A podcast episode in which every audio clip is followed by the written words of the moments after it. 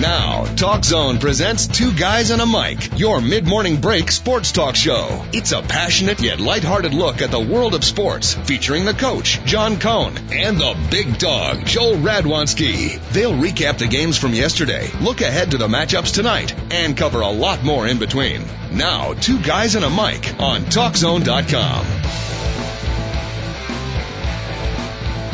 Thank you very much, Mr. Announcer Man. And indeed it is the two guys at a mic show on the talkzone.com. Very odd that it's a Friday coming back from 4th of July. Seemed like the start of a new week yesterday, but here it is. The weekend is upon us. A beautiful Friday, July 6th. We will talk sports and more. We'll jump off the sports page early and often on this particular show, but plenty to talk about the big dog and the coach.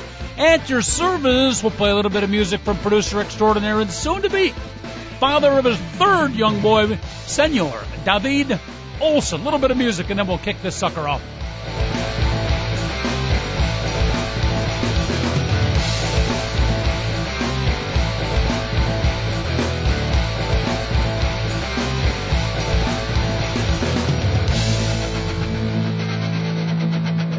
You very much. Hey, before I forget uh, David Olson, I might as well bring, uh, I believe, Joe Radwanski, my good partner, checking in via the telecommunicative phone line in beautiful Aurora, Illinois.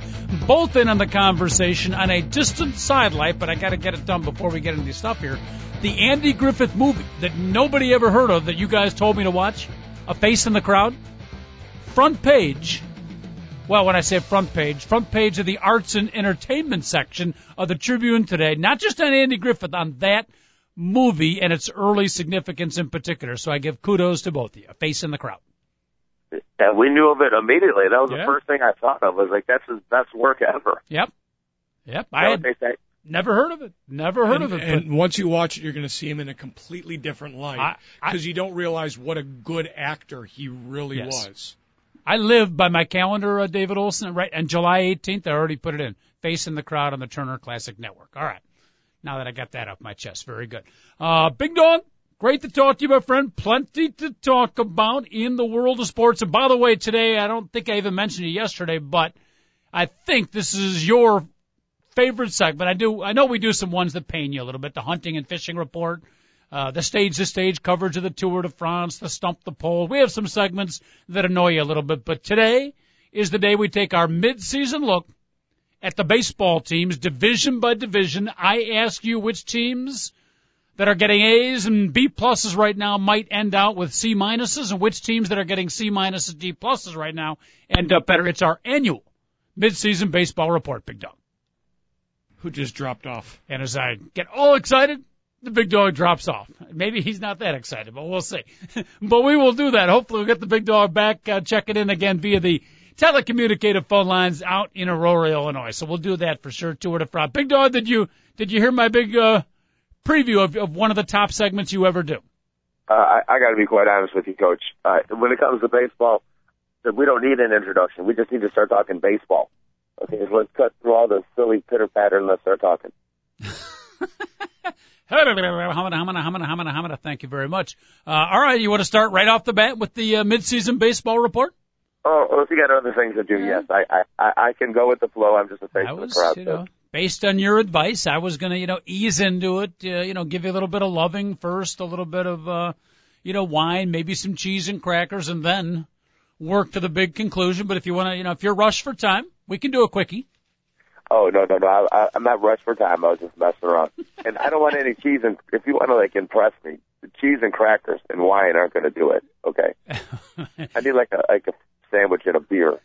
You know, you're getting high high uh, maintenance the older you get. It used to be a, you know, Ritz cracker and a slice of American cheese would have would have been fine. You know, but now yeah. you're getting older. By the way, you got a 40th birthday. Um, are we th- are we within the one month shot? No, it's still it's still almost two months away. All right. So it, it was funny. I was out with cousins last night, and they couldn't believe that uh, how old I was. They were like, "Oh no!" They're like, that it's impossible. You're going to be 40 this year. It was it was not good because I'm the baby cousin. I'm the young one, so mm-hmm. that was not good. The baby falcon. Well, our, our general manager, Chris Whitty, we talked about having a, a big 40 celebration with some of the fans out there. He said, Buddy is no object, spare no expense for the big dog. And he said, Uh, you know, Joliet Slammers, Schaumburg Boomers, Chicago Sky, whatever you want, he'll pop for the tickets. Oh, that sounds phenomenal. Yeah. I mentioned Chicago Bulls and he said, huh? Huh? Can't hear you. But, uh, Joliet Slammers, we're all in, Big Dog. Is, the, is, aren't they the Joliet Jackhammers? I thought they got a new team now. It's so hard to keep track of the minor league teams. I think they did get a new team. Let me look that up. Yeah, I, I think oh, we, that, we, that's their name is the Joliet Slammers. That's Well, pretty funny considering. You know what, Like I- a couple things. One is the Joliet Catholic High School, and the other one is the I got a Exactly. feeling when David looks it up, we're both wrong. I don't think they're the Jackhammers anymore, and I, I threw out the Slammers, but I'm not feeling that. they right. are indeed the Slammers. How do you like that? How do you like that? That's that's a really good baseball name for a, a city that's known for its jail. Well, yeah, I was going to say you're bringing, you know, kids are a big part of minor league baseball, big dog. Uh, politically incorrect, insensitive to call the team the the Slammers. I'm so sick of people being so sensitive about stuff. I could care less Well, if it's politically incorrect. yeah, but you're Honestly, on I'm the so I'm so. Oh no, we might offend. We might offend a five year old. No, Well- I think the, the Slammers. Yeah, they're it, the team is called the Slammers because uh, that's a way you can describe a hitter, or the fact that if you're really a bad person, they put you in jail. Mhm. Slammer. All right, you know, I'm with you in the political correctness uh, up to a certain age. When we start talking about the youngsters of America, age six through 15, I think at some point, you know, a little bit of sensitivity. But uh, the slammers thing, I, I, I don't know. I guess I could roll with you on that. I guess. That's Hey, Daddy. Hey, Daddy. What are you know? Why are they called the slammers? Well, son. But it's, It's named- it's I mean it's a it's a term for a prison, not like a person. And so you really can't. I mean, how can you be derogatory about an object? Well, it is a prison. It's not exactly what you want, you know, a little Jimmy and his birthday party to be celebrated. An example. Huh? That's that is just way too really politically correct. If you're upset about Slammer, Okay. okay. All right. I wasn't really upset. I was just questioning it a little bit. All right, let me let me real quick as I start to uh you know work you over a little bit. I'm building you up to the big conclusion here. I know Big Dog needs a, at least usually you need a little bit of loving before we can get to the uh Le Grand conclusion. Now here, David, I guarantee, I guarantee I will tickle a sensitive spot with this coming up tomorrow night. Saturday night. Still seems odd to me that it's Saturday, coming after Fourth of July. This does not feel like a Friday, but it is. Tomorrow night, Ultimate Fighting Championship. Let me make sure I got the name. It's our guy Anderson Silva going up against Chad Sonnen, who was trash talking big time. He's calling it big dog. I want to hear from you. The biggest fight in Ultimate Fighting Championship history. Big dog Saturday night. Will you be watching? Uh, Chael Sonnen versus Anderson Silva. Uh, you know, it's way up there, Coach. That is, it's going to be a phenomenal fight. They call it the biggest fight ever. I don't know. Dan Henderson versus Anderson Silva like two years ago was about as big as it can get, and then I, I, I don't know. That's it's pretty big, but I will you this: if Chael Sonnen can beat Anderson Silva, it will be the biggest fight ever in UFC history. Wait, Okay. how did Chael get into it? I thought it was Chad Sonnen that's fighting him. Well, you don't know how to pronounce his name, so I'll pronounce it Oh, properly. okay. so It's Chael. how do you pronounce the last name? Sonnen. Okay. Does is he just talking to increase the TV audience, or does this guy have a legit shot at beating the great Anderson Silva? uh, for four minutes and 45 seconds. He kicked the crap, excuse me, for four rounds, 4.5 rounds. He destroyed Anderson Silva, and I do not know how Anderson Silva hold on.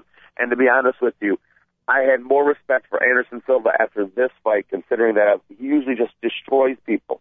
The fights last a minute. It's not like boxing where a guy gets hammered with a eight billion punches, gets punch drunk, and then he's and then he's Muhammad Ali at the end of his life. You walk into a ring with Anderson Silva, 30 seconds later you leave, and you're like, I just lost.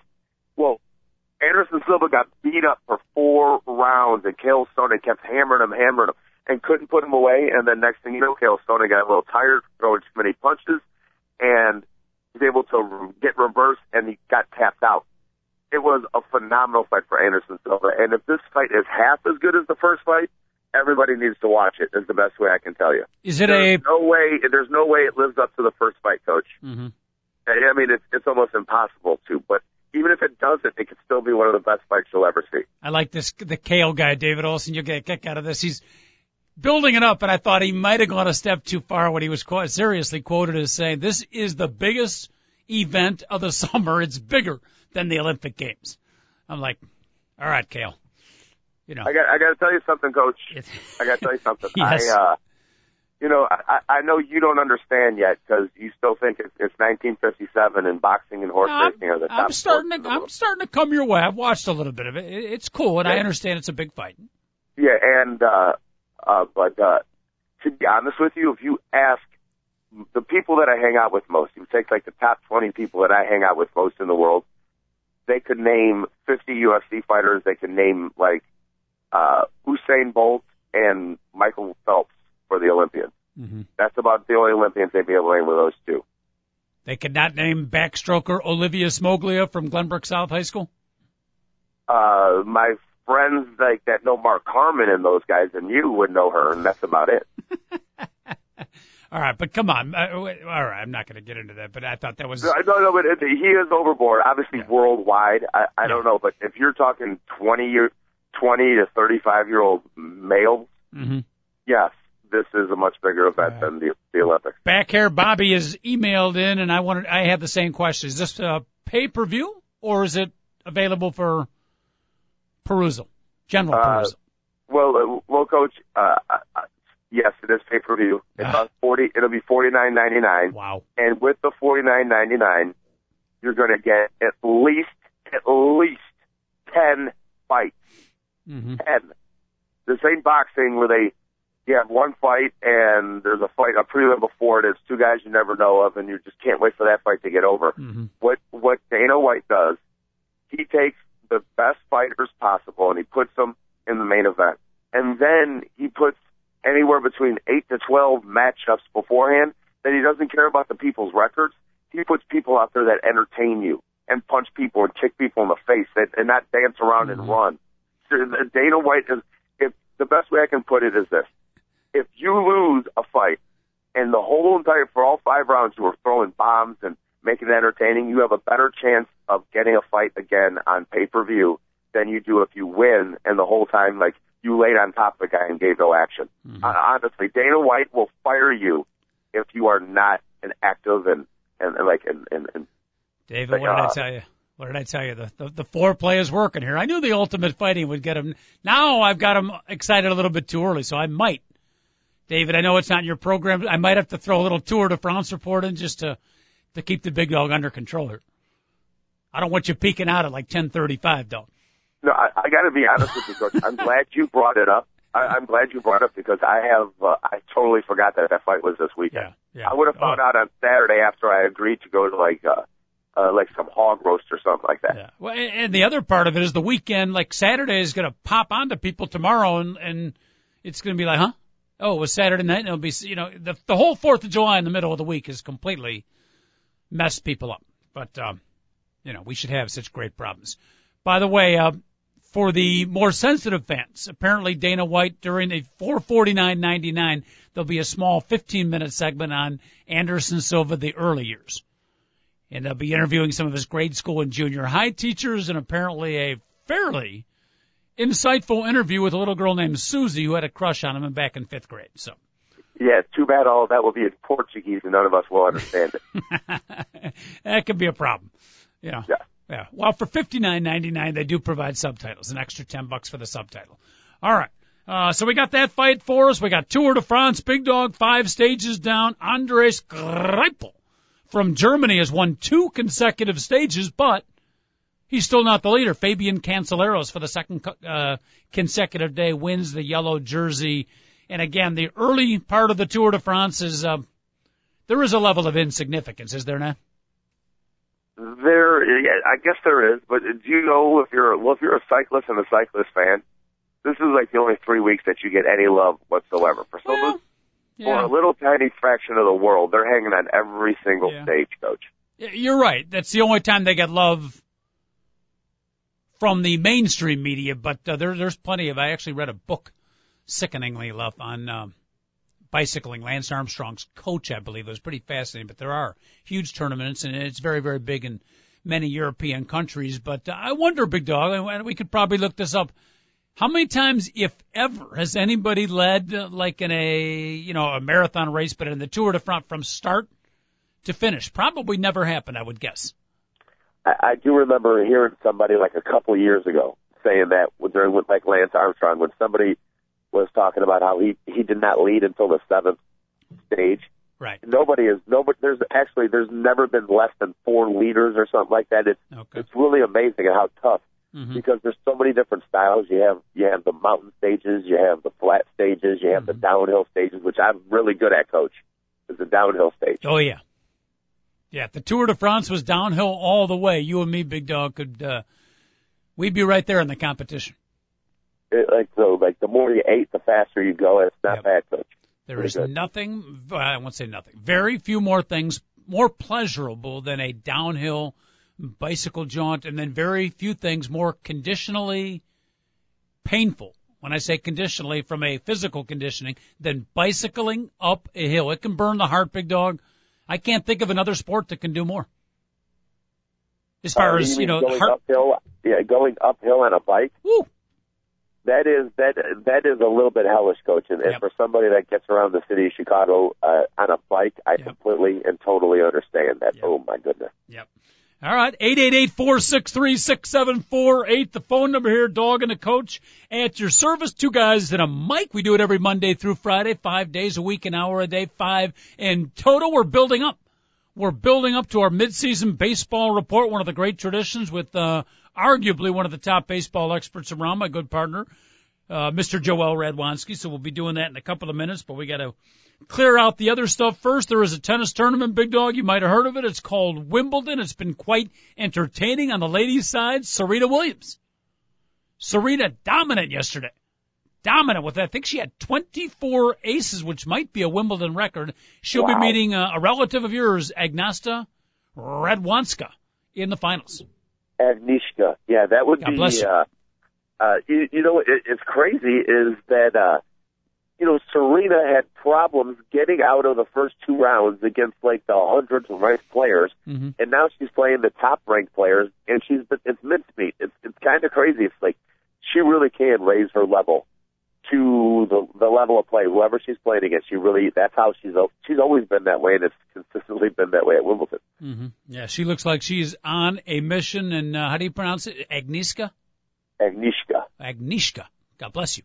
Uh, Radwanska will definitely be the underdog coming into that. Now today, I believe it's today, you got a couple of quality men's semifinals that Andy Murray has got everybody in Great Britain excited. You know, you know, Wimbledon hasn't had a British winner. Big Doug, you ready for this? Did a little research here. 1936. Are you kidding me?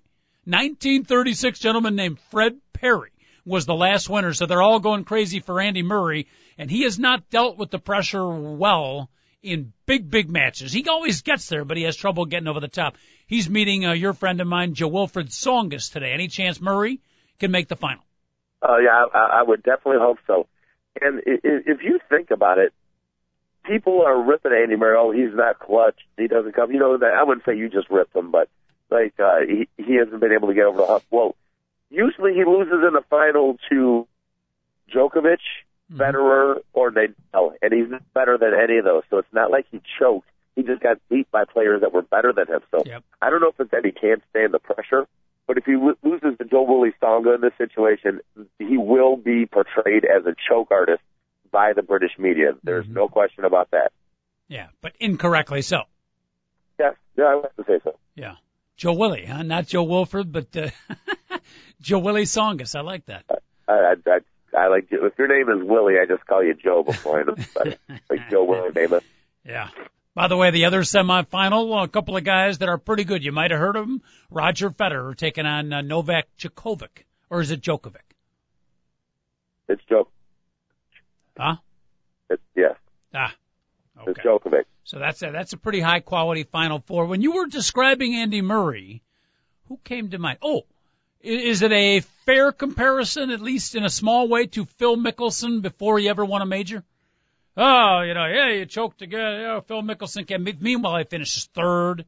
He finishes second. He finishes fifth against the best golfers in the world. 150 of them. He's consistently in the top 10. He finally, of course, Phil won a big one. He's won a bunch since, but a little bit of comparison maybe between Murray and Mickelson back in the day. That's that's a great comparison because Phil Mickelson was one of the top players, but he wasn't the best player. He wasn't better than than than Tiger Woods. Where the other day, I can't, I can't believe that Andy Murray actually brought this up, but he compared himself to LeBron James Oh, boy. uh, before he won the title, and I'm like, Andy Murray, you're not the best player in the world. You're the, you're the fourth best player at best. And LeBron James has been the best player in the world in the NBA for the last four or five years, and there was always the championship choke. You know, so yeah, it's a, it's a little strange. I like the Phil Mickelson comparison, coach. It's much better than his LeBron James comparison. All right. Well, we'll see. 1936 is a long time. Uh, Djokovic and Federer have plenty of titles. Big Dog, I think, uh, the sentimental favorite, even outside of Great Britain, even here in the States, should be Andy Murray. Be nice to see him get over the top. And, uh, boy, that's, that's what, eight, almost 80 years or, uh, you know, that's a long wait for the folks from Wimbledon. So I'd like to see him win that championship. Yeah, they're 76 years, coach. Good math. Better you than me. Uh, also this weekend, by the way, um, the U.S. Women's Open.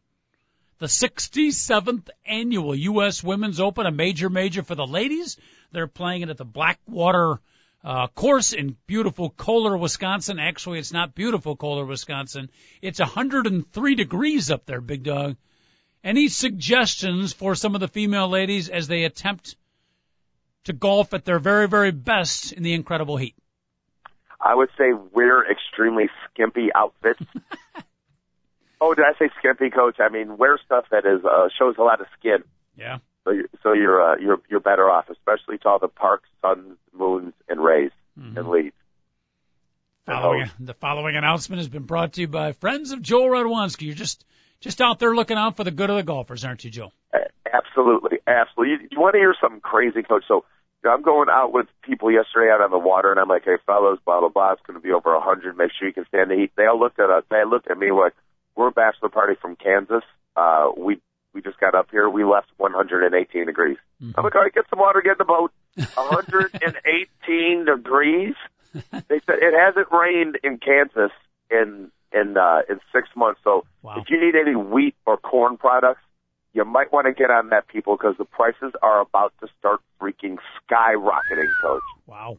So just to let you know, I was talking about them. So they were like, they know people who own farms. They're like, they're totally destroyed. They're going to lose their whole entire crops. Like many people in Kansas, it's happening right now. Forget about the crops. Uh, I'm worried about the biggest crop in uh, Kansas right now, and that's the, or the biggest crap I could call them. The head coach of the University of Kansas, Charlie Weiss, uh, probably working hard with the football team, big dog, and he's had some heart conditions before. I don't think the the heat might not be good for Kansas's largest crap. I mean crop. That, that's I mean, crap. That's an excellent point.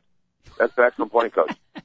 Uh, you you know, it, it's funny. You know, it's when the August practice starts. You know, it'll probably cool down. It'll be 100 degrees. Yep.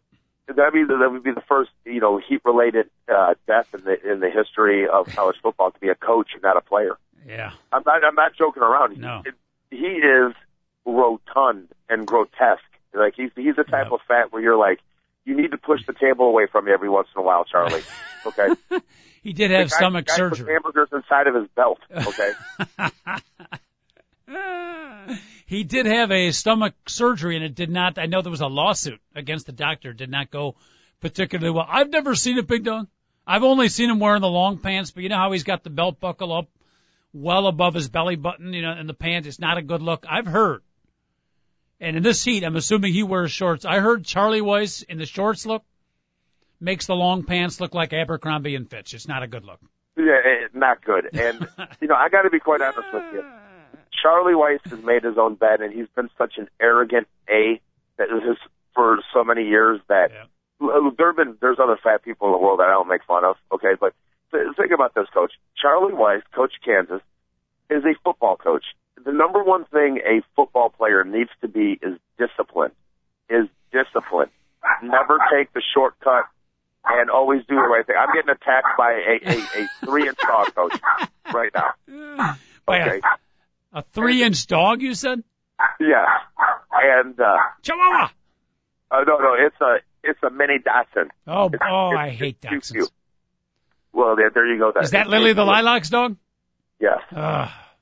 I'm in. I'm in beautiful Not only downtown. I don't like dachshunds to begin with. I have a long history with dachshunds. My uncle Stan had a dachshund named uh, Willie, and me and Willie did not get along as I was a kid. But but and I don't like small dogs. So you combine. It's not this dog is not only a dachshund. It's one of those mini dachshunds. Yeah, it's a it's a tiny dog, coach, Ah. and it's, since it's a tiny dog, it eats about 50 pounds worth of food every single day. It's the most. It's, it eats more than Charlie Weiss. Okay. well, if, if you're Charlie Weiss, you're a leader of young men, and, and you're supposed to be the example of discipline. Yes. I'm not saying you have to. I'm not saying you got to look like me and and and work out every day and and and be smart about what you eat and all that stuff. But the simple fact that a football coach would get his stomach stapled to take a shortcut in order to get in shape. Um, No, there, there's something to be said about that, coach. I'm hey, not sure I can I'm go the with you leader of man, and instead of instead of eating right and and exercising and working Mm-hmm. out, an example that I should set for you guys, like Lovie Smith did. Remember Lovie Smith? Like I was starting to get fat, and I'm like, I can't coach my football team and expect them to be in, you know, elite shape if I can't be in it. Well, you're a football coach, and oh, instead of me doing the right thing, I'm gonna just have my stomach stapled, and then I'm gonna sue the person when it doesn't work mm, out when I, I- still weigh 500 pounds. Coach, every once in a while, why don't you just ex- expect coaches to have some accountability? I I'm hear what you're saying. being soft on everybody. Why don't you actually ask people to be accountable every once in a while? I hear what you're saying, but I mean, I would love to be your son because you know, if I was your son, I would guarantee I'd be having a girl in my room every single night. Take Dad, you don't understand. Oh, I guess you're right. I guess you're right. I don't understand. I'm sorry, Joel. Go back to impregnating that I- girl. I, no, I didn't mean to. I didn't mean to hold you accountable for your actions. All right, calm down, big boy. I, I, I hear what you're saying, and believe me, Charlie Weiss is amongst my top 10 most least sports figures from a personality standpoint, so I'd love to go along and fire along with you. I'm hesitant to do that because we do not know the medical situation. There are some people that it's not just a matter of eating. Sometimes they, it, it, it's a, um, biological situation Well, no, no, no. You're, you're exact. You're exactly right. When there's glandular things, and that's why I'm not making fun of fat people. But if your option, if you decide to have your stomach stapled, it's because you can't control your eating habits. It's not because it's glandular. It's not because You your, sure about your that? body your body doesn't break down fat and all this other stuff. It's quite simple that they had to try to shrink your stomach so you feel full faster. And then when you eat past the full thing and the staples snap and you're sick because of it, and then you sue the doctor, come on. I'm so sick of people. This is such a. Everybody wants to sue everybody. It's like, you know, uh, the other day when we're getting people off the water, people are already talking lawsuit. Oh, you're talking lawsuit? That's funny because we're the ones that just saved your butt. Okay, and now you're going to sue us for it? Yeah. I, I'm so sick of everybody. Is they always want to point a finger. Okay, and every once in a while, if you're 500 pounds and you have to staple your stomach because you can't control your eating habits, and then you realize that the health ramifications of what happens to you when you actually staple your stomach, and then you get the consequences later and you didn't figure it out, and then you're going to sue the doctor. My goodness, coach. I mean, I, I'm so sick of people not taking accountability for their actions. Mm-hmm. My last year and a half of my life has been nothing but improvement and getting better for the simple fact that I realized that there's many issues in my life that I had to get straightened out. And when I started having some personal accountability in those areas, I've been happy ever since. So if you're out there and you keep pointing the finger at everybody else, I'm taking this line from you. When you point the finger at somebody else, you got three of them pointing back at yourself. Yep. Okay, so uh, no, I'm not. And again, anybody out there that's suffering from glandular and real issues for your weight problems, I I certainly feel for you. And if anybody else that's just lack of control, you better save your life right now. Do it immediately. Don't wait until tomorrow. Ah, well put, my friend. Well put. Big Dog and the coach are with you right up until 11 o'clock. Well, well said, my friend, uh, for the very most part. Now, I think I've done a nice job. Early on, I'm not sure we're ready to jump into it, but now, David Olson, and tell me I haven't worked with this guy for 10 years. I know how to prime the pump here. Now, Big Dog, without further ado, without further Joseph ado, one of our, uh, regular segments we do at the midpoint of the baseball season. I think we're just about exactly there. I know we are for some teams. Yeah, Uh, yeah. Just like I, I you know, some of the records, every almost everybody has played 81 games so far. All So right. we'll go by division by division. Take a look at the teams, some of the surprises, some of the disappointments. Keep in the back of your mind, Big Dog, as we go. The question I love asking you, and I think uh, not enough is heard on some of the uh, you know bigger sports stations that cover this, is which teams that are, are rolling now. Which teams that got a little momentum, looking good, everything's feel good, they're celebrating. I hate to say it, our Chicago White Sox might be one of those, but which of those teams, one or two of them, are going to end out not so happy? Are going to slump a little bit. And, and it's not a matter of if, it's a matter of who, because it happens every year. So, Oh, Big yeah, Dog, you got to figure out, and our fans do, 888-463-6748, which teams, and obviously the counter-surgency to that, which teams uh, not looking good right now. Things are not, you know, the fans are upset a little bit. It's been a disappointing season, but there's always one or two of those that make a surge at the end of the year and uh, end out with a smile on their face, which are a couple of those teams. So that'll be your job to uh, make a prediction in that regard, okay? Gotcha. All right, here we go. You want to go American League first or uh, National League?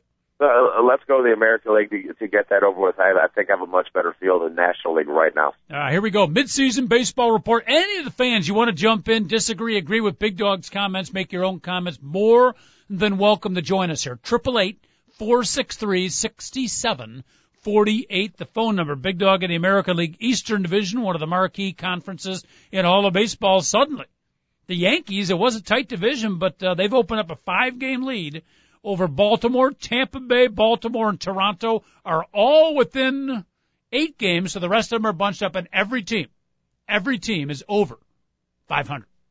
Yeah, that's that's pretty incredible to have five teams over 500 after the All Star break. They really start playing each other a lot in the second half. Uh, all the divisions are like that in baseball now, so I really don't expect all five teams to be above 500 at, at the end of the year. You, you know what? The, the Yankees are getting enough starting pitching, and they had enough relievers to fill in for Mariano Rivera. I don't know how great they're going to be in the playoffs because they really don't have top end pitching besides uh, CC Sabathia. But they, I do see them winning that division because the the Red Sox. I do remember in our baseball predictions for last season when we brought up the Red Sox. One of the things was we honestly said this could be one of the great lineups of all time. Well, think about that. Carl Crawford has done nothing since then. Okay, Kevin Youkilis has been traded. Uh, there's been a bunch of injuries throughout that lineup, and so I don't see the Red Sox making any type of run, coach. Even if their offense is a lot better now with this Middlebrooks kid in the lineup, they don't have enough starting pitching at all to make a run. So I don't even. So I, I see the Yankees keeping everybody at bay and cruising for that division the rest of the way. Mm-hmm. Robinson Cano, a uh, MVP candidate right now for the Yank. Uh, absolutely not. He's No? had the worst. He's had the worst first half of his entire baseball career. I know he's been better lately, but the first two months of of this season were the worst he's had as a professional. So you know what that means, Coach? The re- regression to the mean. Robinson Cano is going to go off in the second half. Mm-hmm. He's going to hit like 350 with 15 home runs in the second half to make up for his subpar first half, Coach. Mm-hmm. Ah, going to be interesting to watch, and there's a decent chance, even if the Yankees do continue on as you expect them to do, uh, the battle for second, the wild card spot, should be uh, entertaining to say the least. Yeah, and and as much as I'm not trying to sit on the fence and, and not make a decision here, uh, but I am not going to rule anybody out for that second wild card slot in the American League East, including the Toronto Blue Jays, who better start playing again like they were in April and May when I was looking really smart and predicted that they would be the surprise team in, in, in Major League Baseball this year. And the only way that the Toronto Blue Jays will stay and also the Baltimore Orioles will stay is if all that great pitching they got at the beginning of the year continues. Because lately, Ricky Romero, coach, has just been getting shelled for the Toronto Blue Jays, and and the same with uh, the Orioles, like Jason Hammel and and Brian Matusz that were so good in April and May. They haven't pitched well lately, so the only way that uh, we'll actually have a really cool race in in the American League East is that those teams can actually get their head out of the butt. Yep, we'll see. Joe Maddon's Tampa Bay Rays, uh, they always find a way to hang in there, so it'll be They're going to win. Yeah, they'll win 91 games. They'll Yep. be 20 games above 500 when the year's out, coach. They'll Yep. be in it. Ah, could be fun to watch there. American League Central Division, one of the surprise teams thus far. I'm hoping the Big Dog does not uh, pick them as one of his selected teams that might disappoint second half, but clearly they've played above their heads, a little bit surprising anyways. 40, uh, 45 and 37, first place. Two games over the Cleveland Indians who played extremely well. The Detroit Tigers, a game under 500. Are they one of those teams that will find themselves and uh, make a big boost? And, you know, we've had teams with their record and their talent before come on in the second half, not only make the playoffs, but win the whole damn thing. Or, is this a mediocre ball club that's just never going to make it done? Kansas City and Minnesota trail the pack, but the beloved Sox big dog in the AL Central. How about that? Uh, Minnesota, this season is done. The only thing Minnesota needs to do is exactly what the Cubs are doing is try to find out who's going to be on their roster in 2013. The Royals are similar to the Twins and Cubs in that respect, trying to get better for next year. But they had such high hopes that if they don't have like a really good second half of the season as a team, they might need to blow everything up again. I mean, that's how the the, the Yeah, the well, Royals the- on April. Uh, remember April first of this year, we're like, hey, the Royals can contend in the Central. So even though they're having a bad year and they should blow things up, teams should do that. I think every once in a while, when you're young like the Royals, you have to show some progress before you blow it up. You're, it's not like they're old and you need to blow it up. It's Yeah, the, the problem is they've been in that situation now for like the past 30 years. Yeah, it's, and, and normally we're like, okay, they should try to trade away this one guy and build a prospect. No, I think right now the Royals need to get their act together as an organization and Yeah. figure out ways to win games. The Indians are going to fall in their face. By the way, uh, real quick, we did have a quote from ex-LA Clipper general manager Elgin Baylor who said, don't worry about it, the KC Royals will be just fine. Yeah, they will be. And then uh, I'm glad Elgin is paying attention. You know, uh, you know, just to throw it out there, Coach. Yes, sir. Uh, the Indian, the Cleveland Indians, will have the worst record in the American League Central in the second half of the season. Wow. it. And I know so I have some really good friends that are Indian fans, and they are devout fans. Some of the biggest, and they're going to get mad at me to, to say this, but it's All the right. truth. They have the worst run differential in the American League. It's even worse than the it, the Twins. What happens is the the Indians in the first half of this year. I don't know what their exact number is because I, I haven't followed it in the last like ten days. But like ten days ago, the Indians the best record in baseball in one run games, and it really wasn't because of execution. It was because of luck. Is, is what I'm getting at. So the, Mhm. the Indians are going to fall on their face in the second half. Yeah, similar And the Tigers will make a run on the White Sox who will win the division, but the Tigers will put together a month long hot streak where Cabrera and Fielder hit the ball so well that their bad fielding all around the Tiger uh, situation will not it won't affect them. And don't forget, they lost Austin Jackson for a while. He's back, and he's one of the best center fielders in the game of baseball. hmm Interesting. All right. So right off the bat, uh, you're kind of singling out Cleveland as one of those teams feeling pretty good at the halfway break. They bring home the report card. They show it to mom and dad, stretching out the pectoral muscles a little bit, maybe get a little candy on the side, feeling pretty good. But you're saying uh, when that final report card comes home, might be a couple days up in the room home uh, by themselves with the door locked. Yeah, yeah. well, Mom, mom and dad looked at the report card and they don't realize that the kid aced all the tests, but he did his homework every single day, and the the parents just, or the teacher just gave him a B because he knew the kid understood, but he didn't really work for it. There are those out there, by the way. There are those out there, uh, similar to the doctors that would disagree with your Charlie Weiss analysis. There are those out there, and I might be one of them that would say that run differential, one of the more overrated stats, and you show me teams that can win one run games, that proves they've got what it takes. They can win the close games. They got the clutch hitting, clutch pitching. That's more of an indication than the You run know, differential. I, I totally understand where you're coming from, right. I, and and I mean, I, and I know all I've begged for with the Chicago Cubs is to find players that play the the baseball play baseball games situationally. Where oh we're we're down three in the ninth inning and I'm leading off, I need to take a pitch, or you know stuff like that. So, so yes, I am not about to poo poo Okay. your analysis right there, but uh, I just think that the Indians have been a little lucky this year. Okay. And Jason Kipnis, who's an MVP candidate right now, if the Indians win the division, you have to talk about Jason Kipnis as an MVP possibility in the American League. I'm from Glenbrook North High School. Oh my goodness, that kid is the real deal, coach. He is a ball player. By the way, I got to mention Glenbrook North High School on an incredibly sad note. They had a kid. This is unbelievable. They had a kid uh, commit suicide about two weeks ago. uh-huh. Uh, you know, good kid. He was on the football team. I don't know, you know, if he had a history of problems or what, but committed suicide at the wake three days ago. Apparently, and, and my son and some of his friends They don't go to Glenbrook North, they go to Glenbrook South, the sister school. They didn't know the kid who committed suicide, but they knew this other kid. He's driving back from Wisconsin in a car by himself. His parents were in the car in front of him. They're driving to go to this young man's wake. He was also on the football team. On one of those county roads in Wisconsin. Yeah, I got you. Goes yeah. through a stop sign. Remember, his parents are right in front of him or behind him. I, I forget. This is the story I'm getting. He gets another car flying down because he went through the stop sign. No drinking or anything, just human error. And the kid going to the wake, honor student, football player, lacrosse player, he gets killed as well. Oh, that's so, uh, horrible, yeah. Jason Kipnis's old high school was, uh, yeah, one's bad enough. You get two of them. That's really, really tough. And for the football team, Big Dog, I don't know how you, oof, at some point you pull together and play in the memory of those two, but that, you know, one is a big hit for high school kids. Two, wow. Oh my goodness, that's Yeah. horrible. Yeah. I gotta tell you, I like uh, I, I when I was in high school, I lost a friend, and I, I like to this day, I still get sad. I mean, like you just talk about like a teenager dying, and I immediately go Yep. back 25 years Yep. and know what I felt like back then. So Yep.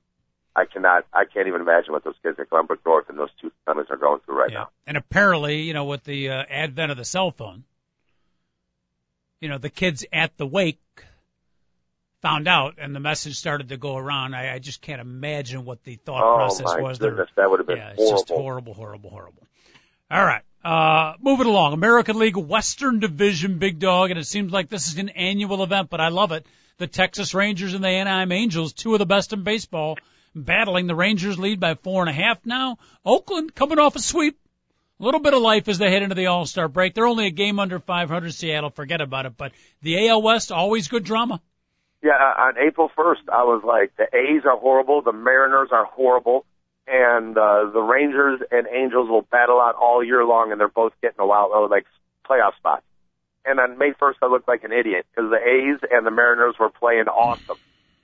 Guess what? I was exactly right on that freaking prediction. The A's and the Mariners are really, really bad, and the the Angels and the Rangers are really, really good. And the, the Angels obviously have only been playing really good baseball though for the last three weeks, Yeah. and they've been so great during that three weeks that they've made up for mediocre and below average ball for the first two months of the season. Mm-hmm. But So, yeah, their their uh, upside maybe as large as any team in baseball. If you start thinking of the talent that they have starting to click, uh, there's a pretty high ceiling there, Big Dog. Yeah, uh, an extremely high ceiling. Let's let's point out a couple other things.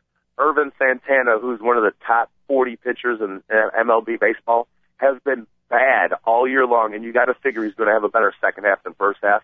And also, one of the top pitchers in the game is Jered Weaver, and eventually he's going to be healthy in the in the second half of the season.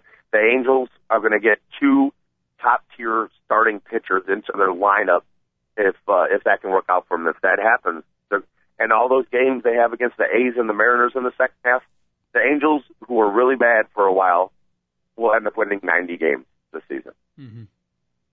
All right, 45 and 37 right now, eight games over 500. Don't forget Alberto Pujols, now a member of the team to go along with young stars Mike Trout and uh, the kid Mark Trumbo is hitting the hell out of the ball as well for the Angels of late.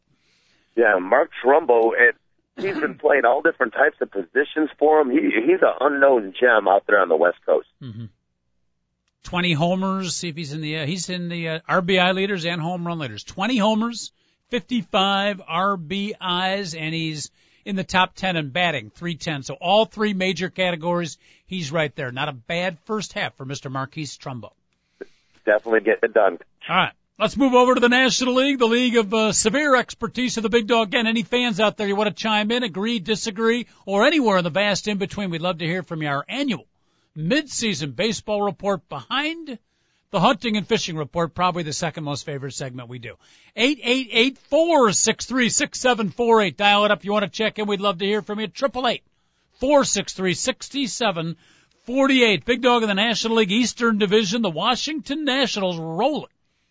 And I called it after watching them play one game. I went to opening day and watched the Washington Nationals. I said, you know what? There's something about this team. They're going to be okay.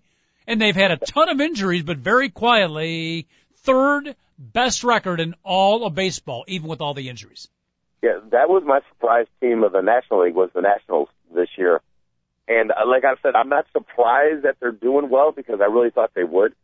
I am surprised that they're doing this well after all the injuries that Yep. they have, which is just it's just been remarkable. Now you got to figure who's going to give them a, a run in the second half. They're going to contend the whole entire season. They they will be battling on September 30th for for the American League East. You know, I, I do see the Mets faltering in the second half. Okay, a little bit. I don't think they're going to play as well in the second half as the first. Uh, the Phillies. Here's the here's the Woo! coach. The Brutal. Phillies who have one win from Cliff Lee and have had Roy Halladay on the on the disabled list. If Halladay and Cliff Lee pitch like Cliff Lee and Roy Halladay in the second half of the season, they will pass the Nationals. Wha- What?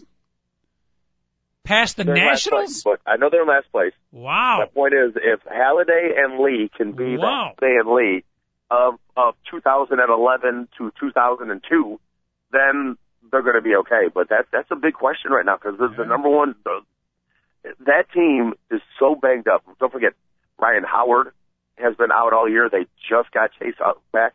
They're going to add five to six stars lineup the next mm-hmm. With all these guys that are going to come back. from the table. That's that's why the midseason baseball report's one of our favorite segments. The Big Dog picking a to this point moribund and slumping of late Philadelphia Philly team, and clearly the talent is there, and of course the the adjunct is the guys that you mentioned if they come back healthy and perform a little bit. But you see the possibility of the Philadelphia Phillies making a last to first run in the second half of the season. You know, they're in last place. How far are they behind the Nationals? Like eight games. Uh, a little worse, 13 games. Okay, and like I said, I said the Nationals were going to win the division. I just see the Phillies make a huge surge in the second half and, and getting back in it, All and right. maybe even getting one of those wild card spots, Coach. Mhm. Thirteen games is a little too much to ask for, even with Halladay and Lee and Howard and Utley back in the lineup for. All right, so don't count the Phillies out yet. Very nicely done. The big dog, uh, couple of divisions left here. Time running short. We got to keep moving along. Our beloved Central Division where the Cubbies play. We've talked a lot of Chicago Cub baseball, but uh, shockingly, when you look to the top of the standings, I thought I had to get my glasses adjusted. I'm putting the paper inside and out. Pittsburgh, the Pirate. You gotta love it. 46 and 36. Please tell me. Please tell me it's not a mirage, big dog. They're game and a half up on Cincinnati. St. Louis Cardinals quietly, quietly hanging around in the Milwaukee Brewer. Maybe one of those teams the big dog's going to tell us will make a run as well. What happens in the NL Central? Um, I'm going to predict that the that the Pirates hold on to this for the simple fact they have a lot of players that are in contract years. They also have a lot of players like AJ Burnett who are getting paid by somebody else and were given up on another team and they were basically sent off to Siberia of baseball, which is Pittsburgh. And since they have so many of these particular players, I think they've like ended up being a tight knit group. And you know, I, I called Austin Jackson one of the best center fielders in the game of baseball. Well, the best center fielder in the game of baseball in terms of fielding. Obviously, Matt Kemp's a little better hitter, but uh, Andrew McCutchen and Andrew McCutchen is making himself millions and millions and millions of dollars every single time he plays. Now, I, I, I do realize that you know the the Pirates were smart and gave him a little bit of an extension a couple of years ago. I think Andrew McCutchen is probably upset he signed that because if he was a free agent this year, the uh, New York Yankees would have backed the truck up and dumped about 150 million dollars over his head. Seriously, uh, that, that guy is everything you want in a baseball player.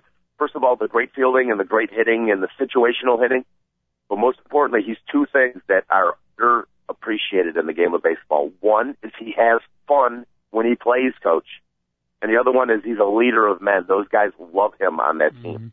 He's the, he's the he's the best player that nobody knows about in the game of baseball. Is Andrew McCutchen. Yep. It was nice. It's nice to see him, at least for a few years, stick with Pittsburgh because, as you well know, there for so many years Pittsburgh would get up and coming young players like an Andrew McCutchen a couple of years ago. Boom, they're gone over to the next team. So it was nice to see McCutchen at least stick around for uh, four or five years with the Pirate. I, I want McCutchen to be a pirate his whole career, unless he happens to wear cubby blue. And please come on, answer if that happens. I have no problem. Uh, it's, Wait I a have minute. No We, breaking are, up we already Pirates. have David DeJesus. We don't need him. Uh, you have a point. Never mind. Get it. We got the season. Oh goodness! All right, so uh, Pittsburgh hopefully going to hang in there. Be a great story. How many years has it been, dog? Since forget about winning a division. How many years has it been since they finished over 500? Uh, the last time they won the division and the last time Barry Bonds was in their lineup, batting third for them, and that Wow. would be 1992. Wow. So we talked about. I gave you the lineup for them the other day, if you remember. That's right. Thank By the you, way- Sid, Sid Bream, Jose Chico Lind, Jay Bell, Jeff King, Bobby Bonilla, Andy Van Slyke, and Barry Bonds. Chico Lind. By the Remember way, uh, LA Clipper general manager Elgin Baylor has also checked in regarding the Pittsburgh Pirates. He said not to worry, they'll be fine. Be. I, I think All they right. would coach. They've got a closer in Joel Hanrahan, and they got a bunch of pitchers that are bust outs elsewhere. They're trying to prove Mhm. they're still major league pitchers. Like, you know, don't forget. You know, do you remember five years ago when Erik Bedard was one of the best pitchers in the game of baseball? Who could forget him? Yeah, exactly. Well, then he disappeared for four years. He got paid huge money, and I think he's won like when when he was getting paid league minimum, he had a couple 16 win seasons. They give him like 50 million dollars. The the Orioles did, and won like four games ever since until this year, which he's been good again, coach. Okay. All right. Finally, National League Western Division Big Dogs Annual. One of the highlights of the show is midseason baseball report. I got to tell you, Big Dog, you are on game. Uh, maybe one of your best ones ever. I love the insights, interesting things like the Pittsburgh Pirates, full of guys in their contract years, so they're probably not going to collapse. That's the stuff we pay you the big bucks for, or if we don't, we should be. But I got to criticize you and David Olson a little bit when I go to the National League West. And I'm not going to criticize myself because that's way too easy. But, you know, we've talked about the LA Dodgers and, you know, early on they were one of the best teams in baseball quietly, quietly sneaking up, but we haven't mentioned them a bit. And again, I'm holding you responsible, Big Dog, but suddenly the San Francisco Giants are right back where they want to be in the picture. What happens second half of the season and why, Big Dog, have you not talked about the uh, quiet rise of the SF Giant? Uh, because they have no hitting, and uh, Tim Lincecum is having by far his worst season ever as a professional Yeah, baseball but you said player. the same So- thing about Ervin Santana. Yeah, yeah, and and that, that's why I haven't talked to him about him up to this point. But you got to figure they're starting to win some games, and you Tim Lincecum is going to have a good second half. His, his ERA cannot stay around six anymore. I, I mean, it's dumbfounding. He had a great outing his last time out, seven innings, one run, I think thirteen strikeouts. Him and Matt Cain, Madison Bumgarner Ryan Vogelsong. That's a pretty good starting rotation Mm-hmm. if Brandon Belt can hit at all for them, like he's their Anthony Rizzo, their Eric Hosmer, their Ike Davis. Well, the problem, all these like uh, pumped up first basemen that are supposed to be pretty good have done nothing around Major League Baseball this year. Brandon Belt's one of them. The last week, though, coach, he's been killing the ball, hitting home runs all over the place. So maybe that 22 year old figured out if he has a big second half, that you got to expect like the Freddie Freemans and Eric Hosmer, they, they, they might the the Giants can make a run because let, let's face it, Clayton Kershaw the last five outings has been bad, coach. It's not like he's lost tough decisions.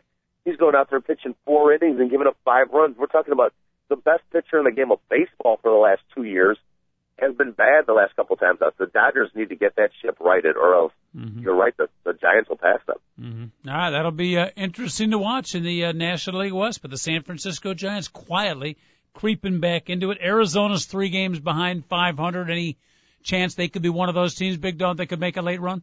Yeah, they definitely can. But uh, let's face it, Ian Kennedy, who could have won the Cy Young last year over Clayton Kershaw. I mean, I do think Kershaw deserved it, but uh, Kennedy had more wins. You know, all year long, he's been average too. You know, they were really expecting a dominant season out of him, and he hasn't been. So, uh, the in order for the Diamondbacks to, to win in the second half, they're going to need a huge second half out of Ian Kennedy. Okay. All right, good report. Now I tried to take notes along the way. Help me out if I missed anybody, but uh, we we mentioned at the end teams that are looking pretty good right now. Pretty good right now that uh, are going to start to slip a little bit and maybe not feel so good at the end. You mentioned the Cleveland Indians. That's the only team I got marked down. Did I miss any? And on the other side of it, teams that are not feeling too good now that you think might have some smiles on their faces, might make late runs, and that's the Philadelphia Phillies and the Detroit Tigers. Did I miss anybody in my note taking? Yeah, and I, I'm I, I'm worried about the Dodgers. The Dodgers had a great start to the season when Matt Kemp was killing the ball and Clayton Kershaw was pitching like Clayton Kershaw. Well, the last month, I think the the Magic Johnson purchase of the team has worn off a little bit, Mm-hmm. and I think the team realized, hey, they're the same team that was last year. So if Kershaw doesn't put the team on his back every fifth day again, they will get past, and that's the team that's going to have the most disappointing second half of the season. And you Mm. know how fickle Dodger fans are. Oh boy. By September 1st, the only people that the only time anybody will show up for a game is when they're playing the, Di- the Mhm. Giants. All right. So- Might might wipe that nice smile off of Magic Johnson's face, right?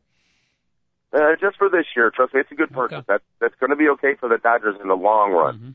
But I, I think that little magic magic has worn off right now. Right, beautifully done, uh, beautifully done. By the way, before we leave, we got to mention the White Sox. We talked about, you know, the great first half. We didn't talk about yesterday's game, and you got to do it real quick. We're running out of time, but uh, they win two to one. They sweep. Are you kidding me? They sweep the Texas Rangers. What a great way to head into the All Star break. I know they still got one series left, but uh, a sweep of the and maybe the most surprising player right now in all of baseball, Jose Quintana, eight innings, two hits. Remember, this is the Texas Rangers. He's pitching against eight innings, two hits, eight strikeouts, one walk. The guy's been amazing, Doug. Yeah, and I mean, this is one of those guys that like when he's remember when he's when he replaced John Danks like two months ago. I was like, oh, hopefully, you know, he can just keep the White Sox afloat and give him give them a couple good starts. Yeah, He wasn't supposed to get All Star consideration, coach. my goodness. Okay, you know what I mean? You look at the American League roster for pitchers, and you're like, you know, Quintana could be on that if you just look at the numbers. He's pitched really well in the first half, coach. All right, beautifully done today, Big Doug. Beautifully done. Outside of your uh, rather insensitive remarks to six-year-olds about the nickname of the Joliet baseball team and your potentially incorrect statements on Charlie Weiss, you did a hell of a job. And like again, I'll remind us way too much. I'm so sick of all this sensitivity. If your life is jacked up, do something about it because you know what? Uh, too much coddling has gone on in the world. Yeah, People need to people need to start acting, taking I hear responsibility. I hear you. All right. Uh, in 10 seconds or less, how was the bachelor party on the on the Chicago River? I gotta tell you, I saw stuff on the river that I never thought I'd see human beings do. It was freaking phenomenal. You want to have a bachelor party? Come on out to waterriders.com. The stuff you saw, I may have to talk to you off air. Dog, have a great weekend. We'll do it all over again on Monday, okay?